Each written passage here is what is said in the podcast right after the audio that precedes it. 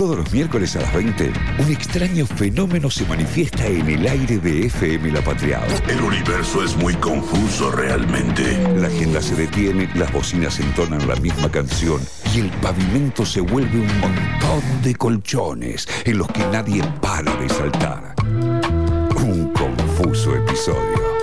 El escape perfecto de una realidad defectuosa. Independent life. Cosa, profesor. Esa ha sido una terminología aceptada por la familia. ¿Qué es eso de hablar groseramente? Ejemplos de total grosería. ¿Qué es eso? Dígame, profesor. Y ahí están las consecuencias. Ahí está esa chica embarazada. Se ríen de Dios, de, de la religión, de las situaciones correctas, de las palabras correctas. Bueno, ahí lo tienen. ¿Y qué, qué hacemos? Lo que salta a la vista es la hipocresía con que se educa, señora Ferro. ¿Cómo? Sí, sí, precisamente, porque esa curiosidad de la que usted hablaba, esa malicia, ¿sabe dónde surge? Precisamente de las personas que inventan sobrenombres raros para nombrar las partes del cuerpo porque no se atreven a llamarla por el nombre que tienen. Mire, señora Ferro, no solamente se educa con lo que se dice, también se educa con lo que no se dice, con lo que se oculta, con lo que se tapa, con lo que se disimula todo el tiempo. Somebody help, not just anybody help. You know I need someone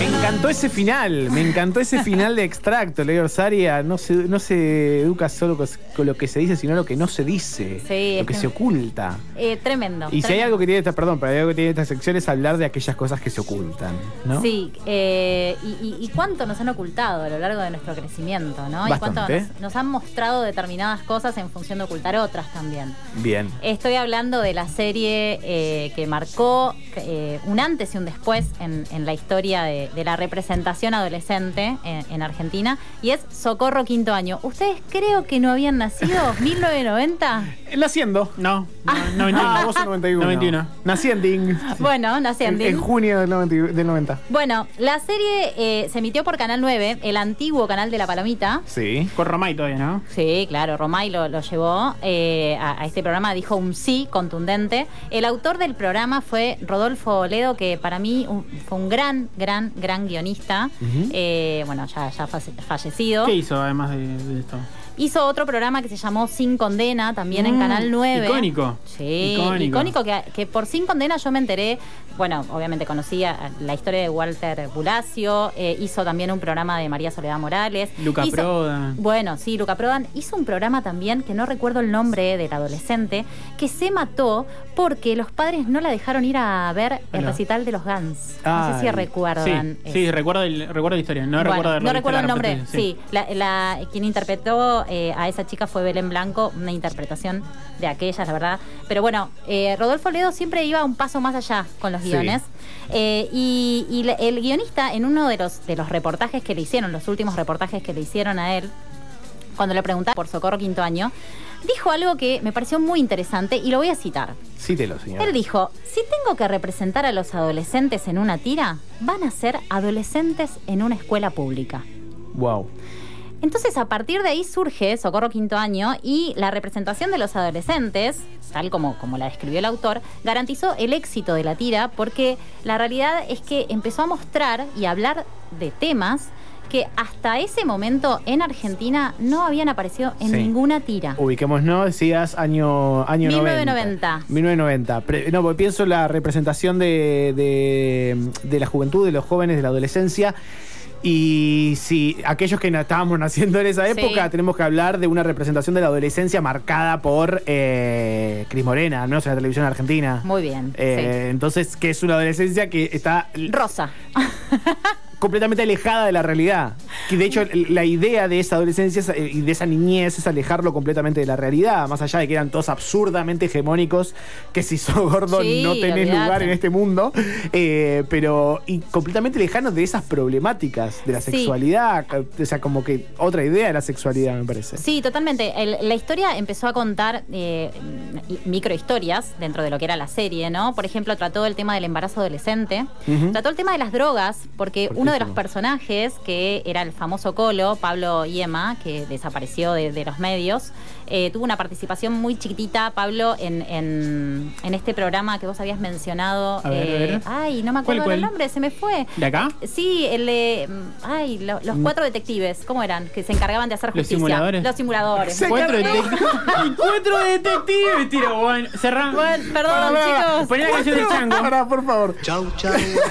Perdónenme, pero no me acordaba. No, pero es hermoso. Es hermoso cuando a veces no te sale algo y decís cualquier cosa. Cuatro detectives. Bueno, era algo así, pero, Pero eh, es pero lo hermoso sacaron. que hayas dicho. No, en eso no me quedo. Me quedo en que eh, buscaban hacer justicia. Eh, sí, La idea sí, estaba. sí. El Google Oh, mental funcionaba estaba todo, todo, todo, Ay, no me qué salía la palabra. qué Bien. lindo, qué lindo, Hice una pequeña participación ahí y Pablo, el Colo, que era muy conocido, eh, va, se hizo muy conocido después de, obviamente, Socorro Quinto Año, llevó como parte de una broma de, del- del- a- hacia una profesora que le tenía bastante bronca, llevó una planta de marihuana para regalársela a la profesora cual ofrenda. En lugar de una manzana le llevó una planta de marihuana y la profesora nunca se percató que era Claro. marihuana. Eh, entonces, bueno, empezó a tratar un montón de temas que fueron muy polémicos para la época. Tan polémicos para la época, pleno gobierno menemista, año del Mundial 90, no sé si se acuerdan. Sí, sí, sí. sí. Bien. Eh, y nada. Patriotismo en- al palo. Comienzo también del menemismo. Menemismo, entonces- enemismo al palo, porque Sí. en enero de ese año, la serie se estrena en marzo, en enero de ese, de ese año se privatizan Canal 11 y Canal 13. O sea, estábamos en el medio Sí. de una situación política hermosa. Hermosa. No, y además lo peor no había llegado. Lo peor no había llegado. Y paren, hago un paréntesis acá, que es, me resultó muy interesante también Sí. de la serie, que no lo vi en, en toda mi adolescencia, no vi ninguna serie, no sé si a ustedes les pasó, y esto que vos me decís de Cris Morena, calculo que no les debe haber pasado, pero en la serie eh, trabajaban Fabián Vena como uno de los protagonistas. Y que además, y no puedo creer lo, lo bello que era Fabián Ay, Vena. hermoso. Lo hegemónico que Hermoso, estaba Fabián hermoso. Hablamos de eso con Faricio mientras armamos la placa Obvio. para, para difundirnos la columna y lo increíble, lo increíble Pegando, pegando un cabezazo al closet desde adentro, los dos. estúpidamente No, hermoso, es increíble. Tremendo, tremendo, Increíble. hermoso. Bueno, Fabián Vena era uno de los protagonistas Sí. que eh, discutía con Walter Quiroz. ¿Se acuerdan de Walter Quiroz? No. Otro hermoso también, actor argentino. No, no, no tengo de esa época. ¿Quién Ah, es? Eh, Walter Quiró lo tengo de, de cara, pero de, no lo sé ubicar. Ay, ¿Pero por qué hizo? favor, qué chiquitos que Es son. que por estoy Dios. intentando ubicar. Uy, trabajó en un montón de programas y ahora no me acuerdo. Ese, el que aparece en la Pino, tele. El que hace de los cuatro detectives. No, no, ese no. bueno, Walter Quiroz. Sí. A ver, el chango seguramente va a saber quién, de quién estoy hablando. El Walter chango nos está insultando, pero no, este, no, ¿cómo no, no, no, conoce? por favor. No, no, porque si lo ves, Walter Quiró es esos que los ves de cara y decís, ah, claro. Sí, pero sí, sí. nunca, no, no, me, no me surge ninguna ficción en la cual haya trabajado. Bueno, tarea para el hogar. A los oyentes, busquen Walter Quiroz, Quiroz, googleenlo y nos mandan a decir en dónde trabajó, Bueno, además de Socorro Quintana. hablaba con, con Fabián Vena. Discutían, Discutían. con Fabián Vena ¿Sobre? en pleno programa sobre política, porque Fabián Vena era eh, el zurdito Sí. y Walter Quiroz era radical.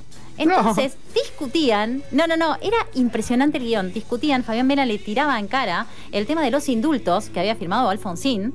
Eh, y y le, le decía, no te vi en la marcha, en la marcha por los desaparecidos, pero era una cosa está hermosa de ver. Porque es pensar eh, una ficción, por ejemplo, que ahora hable problemáticas de la política Totalmente. actual. Sería súper raro. Entre Sí. un camporista y un libertario, por ejemplo. Ponele. Por ejemplo.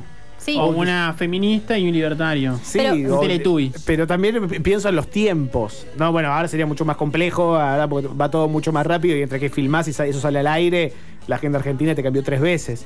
Pero, Sí. pero era muy. o sea, eh, Muy jugado. Muy, muy jugado y muy pretencioso Sí. también hablar de una temática actual de agenda en una ficción. Y te lo confirmo, no, en eso en las de Kim Morena no pasaba. No, ya te lo ya confirmo. me parecía, Por si acaso te lo confirmo, no Ni a pasaba. palos, no pasó creo que en ninguna serie esta cuestión política que surgía en el programa, porque además también mostraban, más allá de esa rebeldía y esa famosa rebeldía que nos decían los adolescentes, rebelde sin causa, esa frase que me parece totalmente hueca, pero bueno, eh, mostraban justamente las historias que había detrás de estos personajes, una composición bastante jugada también, eh, en donde además Rodolfo Ledo había contratado a una asesora psicológica, que era Graciela Moreski, que justamente contenía al equipo en función de las escenas que se construían. O sea, era un producto súper pensado, eh, mostrando la realidad de los, ado- de los adolescentes de la época, ¿no? Y fue tan polémico, tan polémico ese programa, que lo censuraron Postre. en plena Posta. democracia. Sí, lo censuraron. ¿Quién lo censuró? El Confer, ¿se acuerdan? Oh, Lu, ¿cómo, cómo le gusta aparecer acá, eh, en esta sección? Eh, el CONFER, que era el Comité Federal de Radiodifusión, Sí. era el organismo además encargado de que se cumpla la ley que ya es el tercer programa que repito, la ley 22285, que se había sancionado en, eh, bueno, sancionado, entre comillas, ¿no? Que estaba desde la época de, de los militares. eh, y, y la serie fue calificada como eh, repugnante.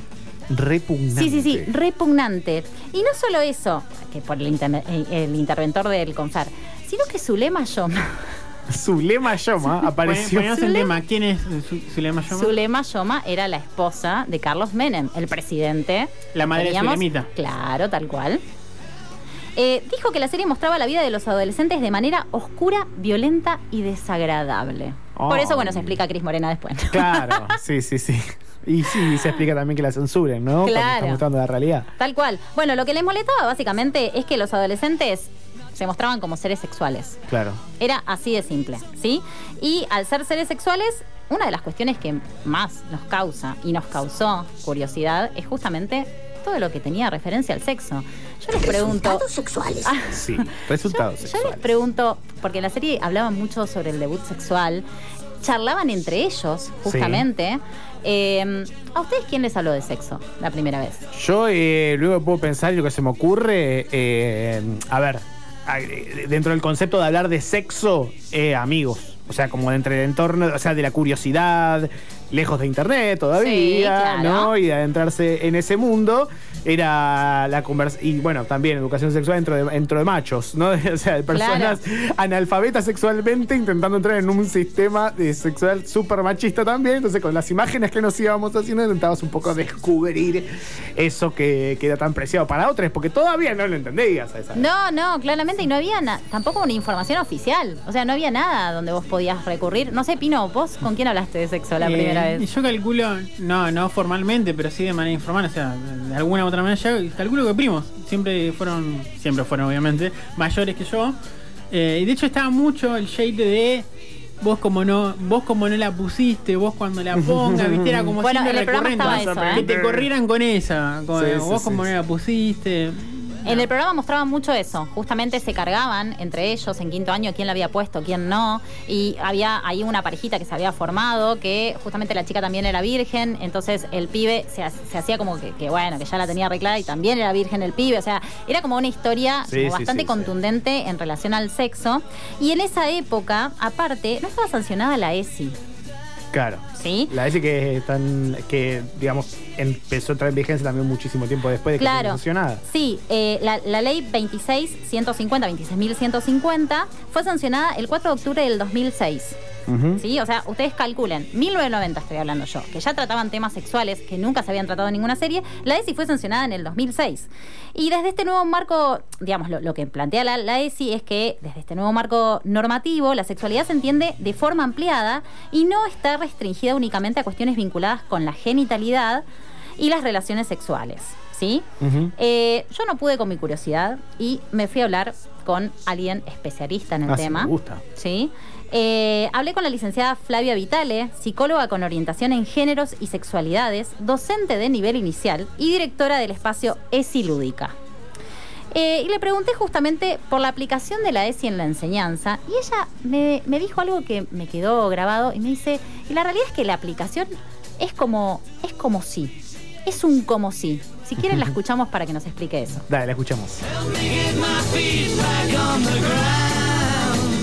¿Por qué la ESI decimos que hoy es un como sí y no hay una verdadera implementación? O sea, porque no hay una posición política pedagógica ¿sí? respecto de cómo organizar un plan de estudios basándose en el currículo generalizado, que es la ESI, por ejemplo, desde el cual se planifica una materia. Entonces, cuando reducimos eh, la implementación de la educación sexual integra- integral a un día, como puede ser una jornada de ESI, o un día en el cual hoy hablamos de ESI, estamos haciendo un reduccionismo de una ley, estamos haciendo un reduccionismo y no una implementación. Lo peor de todo es que estamos eh, escuchando y hablando de todo esto mientras en la televisión hay dos tipos en UFC cagándose trompadas, algo que la UFC es tan parecida al sexo. ¿no? Pero no, me me gustó, me gustó lo que destacaba, ¿no? De, de- de- de ponerlo algo extraordinario como un día de eh, lo quita de la normalidad de ir aprendiéndolo, ¿no? Tal cual, porque aparte es terrible, porque si ustedes se ponen a pensar, más allá de las novelas de Cris Morena, por ejemplo, Montaña Rusa, que también fue un ícono Sí. de, de una serie adolescente, en donde por ahí mostraban chicos ya en una escuela, eh, era más tirado a la clase media, ¿no? La- Ujú. la- la, eh, lo, lo que mostraban de la adolescencia. Eh, se trataba de una escuela privada, eh, la protagonista principal era Nancy Duplá, la historia de amor que tuvo Nancy Duplá fue con Gastón Pauls, que era el medio, el medio hermano, entre comillas, digamos, era como una familia ensamblada, entonces ahí había como toda una cuestión de prohibición, era más grande también él, pero el sexo, el sexo marcó digamos, eh, era como una tendencia en todas las series. Y si se ponen a pensar en la imagen que nos trae el encuentro sexual en las series de ficción, no podemos eh, dejar de imaginarnos esta cuestión de el chico que besa a la chica suavemente, las sábanas blancas, si es la primera vez de ella, hay pétalos de rosa, hay como toda una romantización.